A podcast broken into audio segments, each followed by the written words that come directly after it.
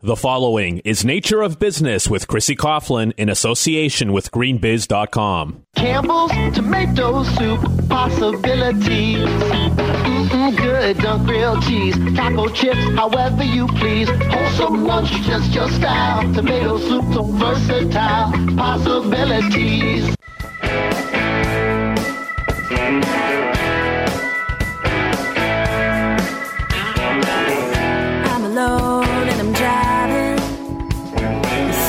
Back. This is Nature of Business, and I'm your host, Chrissy Coughlin. Thank you so much for sticking with us this fine hour uh, on Wednesday.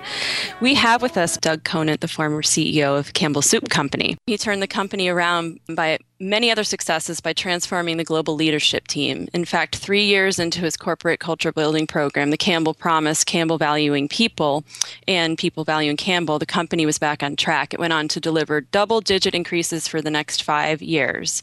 And I would be remiss if I left out that Doug Conant is also a New York Times, Wall Street Journal best-selling artist of the book Touchpoints, a leadership guide to empowering people by leading in every interaction. Welcome, Doug.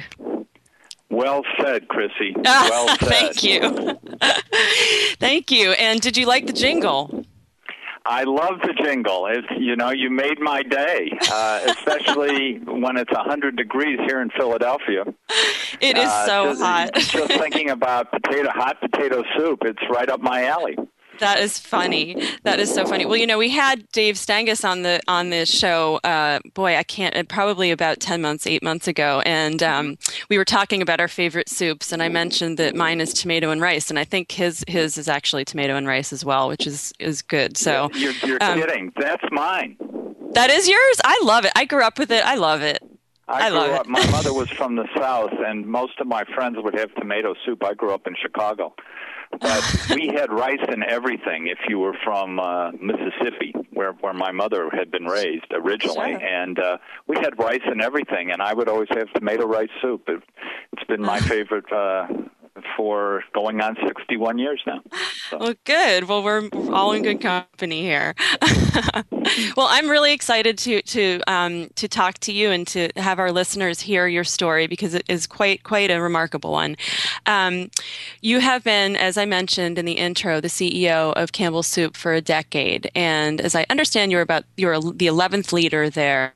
And the company is, uh, I think, probably about 140 years old now. Is that That's probably correct. about up? Yeah. Yeah. Um, tell us about tell us about the first day on the job when you took this company. Uh, you took the reins of this company. Uh, Campbell Soup was definitely in need of a major overhaul. What was going through your head, and how did you just sit down and prioritize and figure out how to start changing things around? Well, I, I'm going to actually go back a little bit before uh, the first day. Uh, Sure. I find myself being very reflective over the last few days. I just wrote a piece on Stephen Covey, who was a good friend of mine and recently passed away. And uh, one of his uh, uh, most powerful notions that he put forward in with Seven Habits of Highly Effective People was this idea of begin with the end in mind. And so, as I was contemplating taking the job with Campbell Soup Company, I spent a long weekend with some friends of mine, uh, tearing the company apart with basically all the public data that was available, and developing a game plan that I would uh, bring with me to my first day of work. So I had an idea of what I was going to try to do before I got there. And uh, ultimately, about 80% of that game plan held up to scrutiny once I got into the company. But uh, I found it was very helpful. It's very helpful whenever you go face a daunting circumstance to have done your homework and and be prepared to move forward uh, before you walk in the room, and and and not just try and do it by the seat of your pants once you get there. Uh, in my case, I had a plan. I went in, and my first day was really about uh, making sure that the organization understood where I where I stood on things, and and what my philosophy was.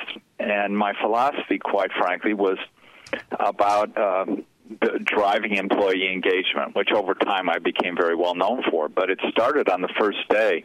I told our employees on the first day in that first meeting that you know uh, it's been a difficult uh, five years for you. Certainly, the last the three prior to the time I got there, and for many of them, the the two prior to that. Uh, and I, I understand that, and I want you to know that I believe that we can't ask you to value our agenda as a company until we tangibly demonstrate to each and every one of you that we value your life journey as an individual. In my experience, it doesn't work any other way. And within a few months, uh, uh, a uh, an employee group came forward and said, "You know, we'd like to we'd like to capture those words and call it the Campbell Promise. Campbell valuing people, people valuing Campbell. The notion being that the company knew it had an obligation to step forward with people before we could ever ask them to step forward for us. And it was it turned out to be a great start. Although I must say there were a lot of doubting people in the room who were Sure. thinking, "Oh, here comes another guy. Uh, we'll see if he walks the talk." So Right, the next right, test right. as a CEO or as a leader when you walk into a room is you damn well better be prepared to do what you say you're going to do. And you need to do it over and over again. And then you need to let people know uh, that you're still committed to that path. Mm-hmm. And it took us about three years to build that kind of into the fabric of of the way we operated uh, as we were time and again tested. Right. So you've you've said that leadership is and it isn't really about you. Why is it so difficult for CEOs to grasp this seemingly simple notion? You- What's going on out there? Well, hey, I, it's not just CEOs; it's everybody you meet. I mean, and the people you work with. Uh, you know, it's the human condition. We all have, uh, especially in today's world, we we have things. Uh, we feel like we're trying to get a sip of water from a fire hydrant every day, and all this information and and all the needs of all the people with whom we work is washing over us. We're overwhelmed, and we tend to view the world through our eyes. And it's no different for a CEO as for someone who's you know working on the loading dock. Uh, and it gets hard when the pressure is on to, uh, to to to set aside your own agenda, given that given that it's challenging, and and to really be there for someone else. It doesn't make it right. It just makes it, you know, what I would observe is is the human condition today, and and businesses today are under so much pressure with a weak economy and a challenging. Uh, uh, consumer and customer base, an activist oriented society, that CEOs have their hands full and they have trouble uh, setting aside their agenda in order to really be tuned into the agenda of the people with whom they work. That having been said, you know, uh, I know more CEO by far more CEOs who are who are working that agenda in a constructive way with people than uh, than people than CEOs who aren't. I mean, we're talking about if I just think of the Fortune 500 base, they're probably I'll make up the number 20 who have been uh, found fault with, maybe 50. I don't know. That leaves 450 to 480 who are under the microscope and doing a good job uh, you know, we tend to kind of gravitate to, to the exceptions, not to the rule. Uh, Right. So uh, it, it's it's. I guess my observation is it's not easy, but in my experience, uh, more leaders are behaving in a way that is approaching an effort to seek first to understand, then to be understood, uh, than are not. Well, that's that's good to hear because I think that I had I had the you know and have had the impression that that people like you are more the exception to the rule. So it's good to see that you're you know to hear that you are uh, experiencing a real positive movement, so to speak. Well, a lot of, uh, I mean, do you ever go to ever go to a carnival at a county fair and see the game whack a mole?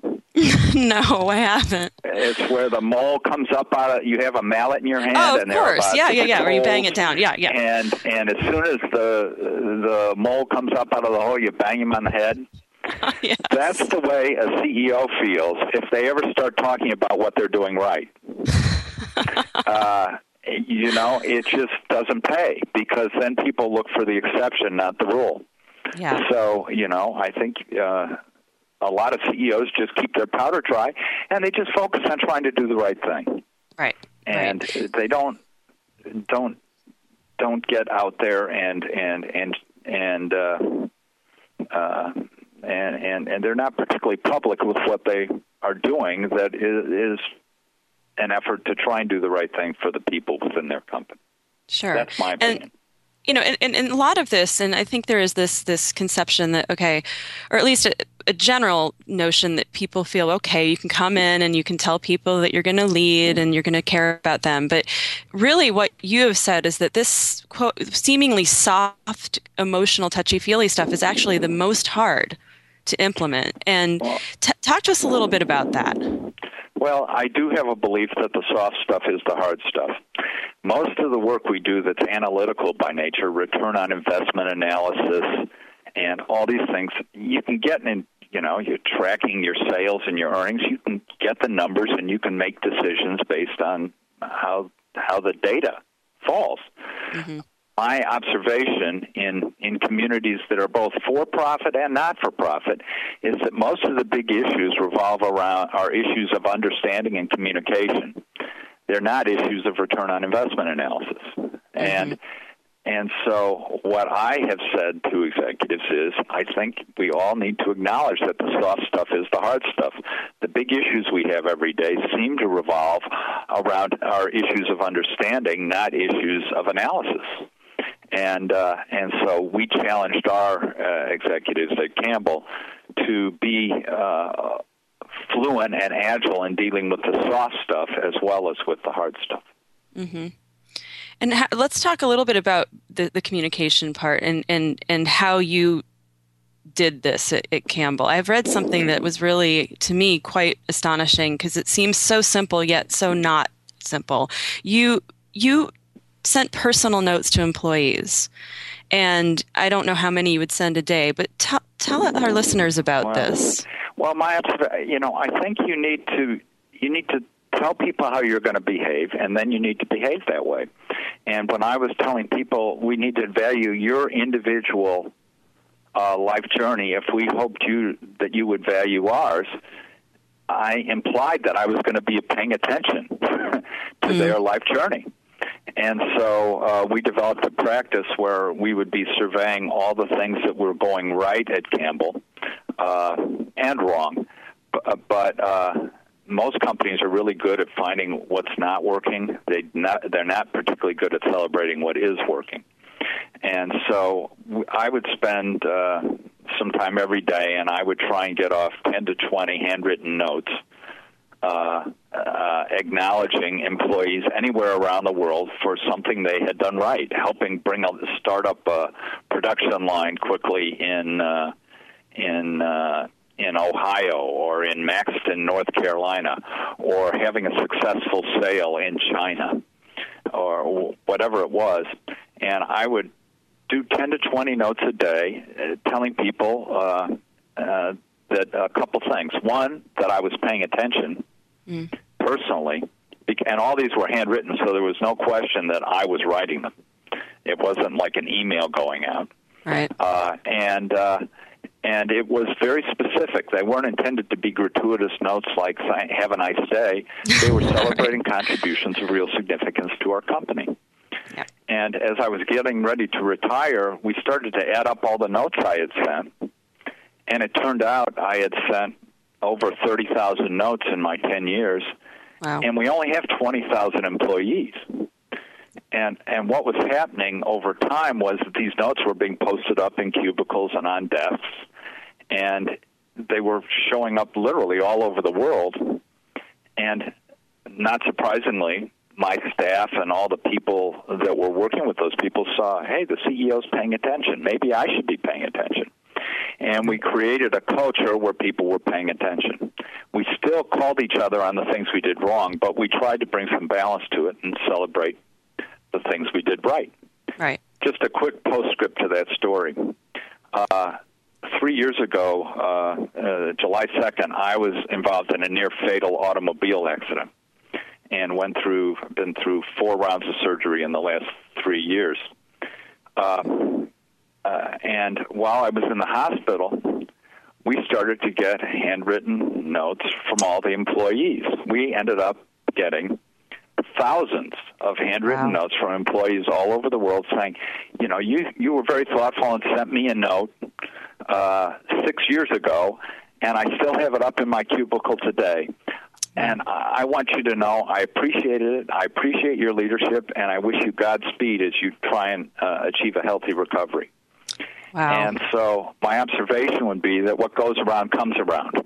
That's not why I why I did it, but I'll tell you, uh, all the support we received from the employees of Campbell Soup Company while I was trying to uh, battle through my accident, uh, that was uh, that that helped myself, my wife, and my whole family uh, along the way.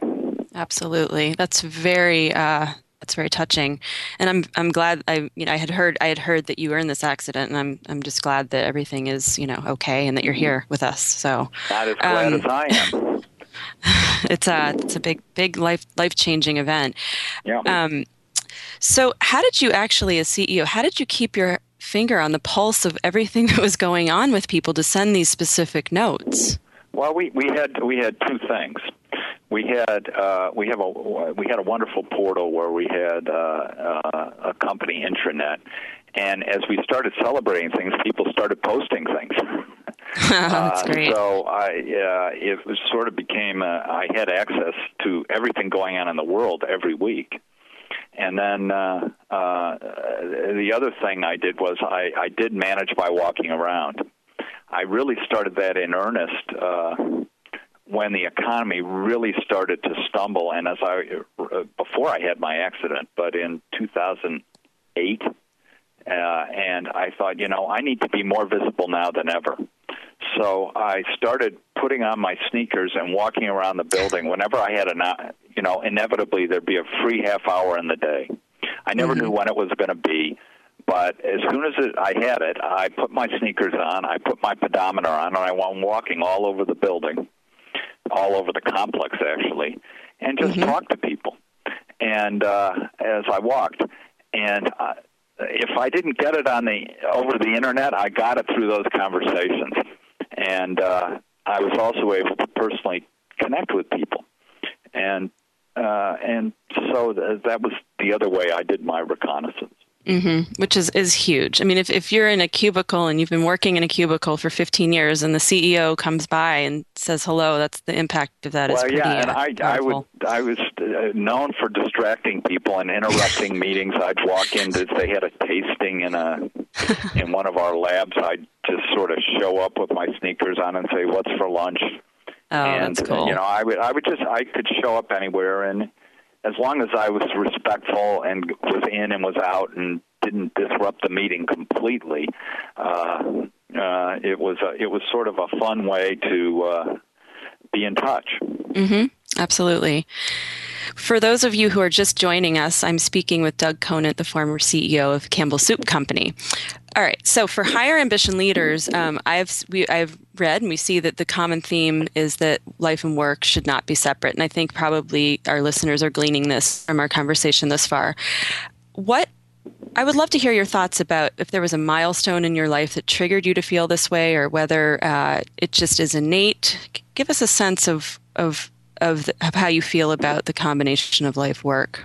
Well, uh, just I didn't I never had an epiphany in this regard, but it did kind of come to me as I went through my work life. When I started, I had this sense that I was supposed to keep work and personal life completely separate. But then I found that I was all I was, you know, by and large in my situation, I was either work at work and doing work, or I was not at work and I was thinking about work. And uh, I'd go to bed thinking about what I had to do the next day. I'd wake up thinking about what I was thinking about the night before, and I began to see over time that uh, I was leading one life, not two. One was enough.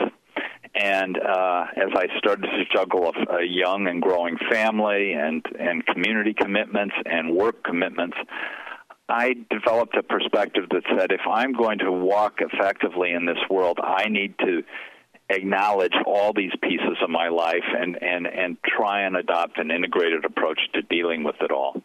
Mm-hmm. And uh, so I started to focus on, on on on my on my 360 degrees of my life. And as I did, I found it actually uh, as I acknowledged that, I found that I actually connected more effectively with people in all walks of life, at work and away from work.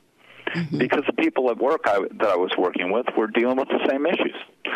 So uh, I, did, I never got uncomfortably personal with people, but I did share my, you know, gosh, I'm, I ran late today because I had to drop my daughter off at school or whatever, mm-hmm. or I've got a you know I've got a commitment tonight. I've at at the YMCA or whatever I was doing at the time. Mm-hmm. And so I found that uh, over time that for me to be effective in this life, I needed to acknowledge that I was dealing with one life and I was trying to live it in a thoughtful way. The more I did, the more effective I became. Well, great. That's great. So, as I mentioned before, uh, I've interviewed. I had Dave Stangis on the on the show, who's the the VP of Corporate Social Responsibility at, at, Campbell Soup, and Campbell is uh, doing quite a bit in this arena. And I would love to hear your thoughts about um, how sustainability, how you felt sustainability manifested itself um, and, integrated itself with leading with higher ambition. Well, you know, I have a philosophy that. Uh, and and we called we called it when I was there the Campbell success model. I think it's still embedded in what's going on at Campbell today. I don't know that that language is used today, but we we said, you know, for us to be effective uh, over time in an enduring way. Uh, we start with our employees, and we want to what we call to win in the workplace and create a, a, workplace where people were highly engaged and felt valued. And then as we did that, we said with our skills, assets, and capabilities and highly engaged people, we should be able to win in the marketplace. And we tracked how we performed in the marketplace. But then as we worked with our employees, they said, what we'd really like to do is win in the marketplace, but also help our communities uh, and society at large win as well. Mm. So uh, our employees, who we were talking about valuing their agenda, their agenda included building a better world. So uh, we migrated once we found our sea legs uh, in terms of getting our company back on track again to a, a point of view that said we're going to focus on winning in the workplace, winning in the marketplace, and also helping to build a better world. And interestingly, the more we focused on building a better world, the more people got engaged in their work, and the better we did in the workplace, and the better we did in the marketplace. So we mm-hmm. had a, mm-hmm. a, kind of a flywheel, flywheel of uh, performance that was most encouraging. So uh, that was uh, our our inclination. We br- actually brought in Dave Stangis. I don't know, maybe four years ago now, uh, to help us bring that that philosophy of helping to build a better world to life through corporate social responsibility. And uh, while I was the CEO there, we published our first ever uh, corporate social responsibility report. We created a platform that was mission driven, consistent with our mission, and it was all about nourishing people's lives everywhere, every day. And, and we, we built a platform for actually bringing that to life. And the more work we did on that, uh, the more people got engaged in the work. It was an incredibly gratifying experience. It didn't take away from the work we had to do to win in the marketplace, it actually enhanced it. Exactly. So uh, uh, I found it to be a natural evolution of our performance-oriented culture that said, you know, winning in the marketplace is great, but we can do better. Right. And we can help build a better world too. And that's what the people at Campbell Soup are endeavoring to do. It's been an incredibly gratifying uh, part of my journey over the last uh, five years in particular. Mm-hmm. So you, of course, didn't retire. You didn't. You you retired, but didn't. You're not sitting around doing nothing. You're actually a very busy man, and you have. Uh, written a book called Touch Points, and, and we'll talk about that in, in a second. I'd love for our listeners to learn more about it. And on your website, you have this terrific uh, video that is that really gives a, a, a great synopsis of what, what you're up to. And, and for, for those of you who are online right now on, on, on your computers, you can go to conantleadership.com and you, can, can see this. But um, on it, you say that your purpose is to build world class organizations that defy the critics and thrive in the face of adversity.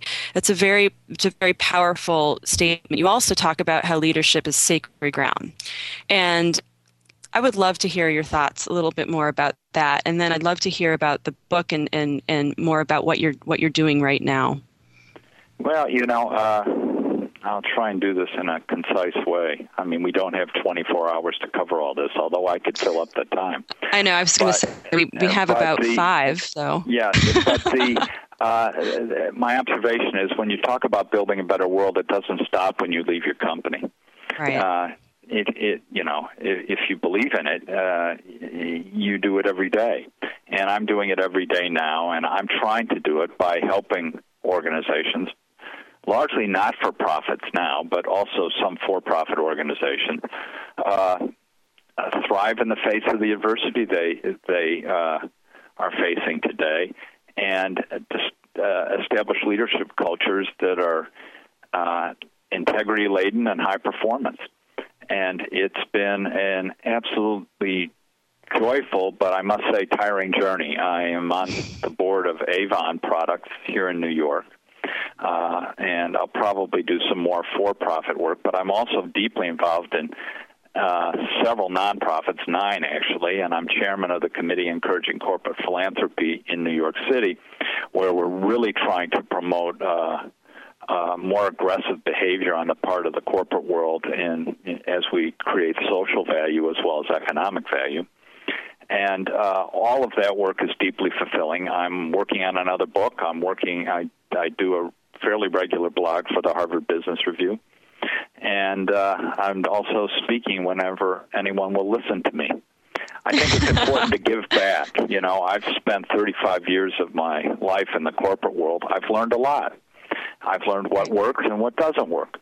And uh, and if I can share that in a way that's helpful to people, I do. That's what we did with Touch. Uh, and just on in terms of leadership is sacred ground. I think there's nothing more important than how you deal with the people with whom you live and work. And I call leadership sacred ground in the sense that I believe it's a craft. It's not just a responsibility. And if you really want to be good at it, I think you have to follow a mastery model that says, I'm going to work at it. I'm going to apprentice at it. I'm going to look at who's doing it well. I'm going to learn from them. I'm going to incorporate that into my life in a way that works for me. And I'm going to continually get better at this craft uh, because I'm affecting the lives of the people with whom I work and play. And, uh, and there's nothing more important. So I challenge people to think of leadership as a craft, not just as a responsibility when we wrote the book Touchpoints, my co-author Mette Norgaard and I uh, wanted to bring the leadership notion to life in an approachable way. And our observation was that leadership has been viewed as this lofty thing that President Obama may do, but what not me. And uh, and and we boiled the leadership notion down to fundamentally it's how you show up in every interaction. And are you paying attention? Are you trying to be helpful to someone, and are you helping to move the agenda forward? If you are, you're a leader. And uh, and so we created the book Touch Points, which was all about creating powerful leadership connections in the smallest of moments. And uh, we built a, a, a very simple model for how people could do that better and uh, I'm gratified to say it's been been well received, and people are finding it helpful. So, so there's always are, more to do, but that's what yeah. we've done so far.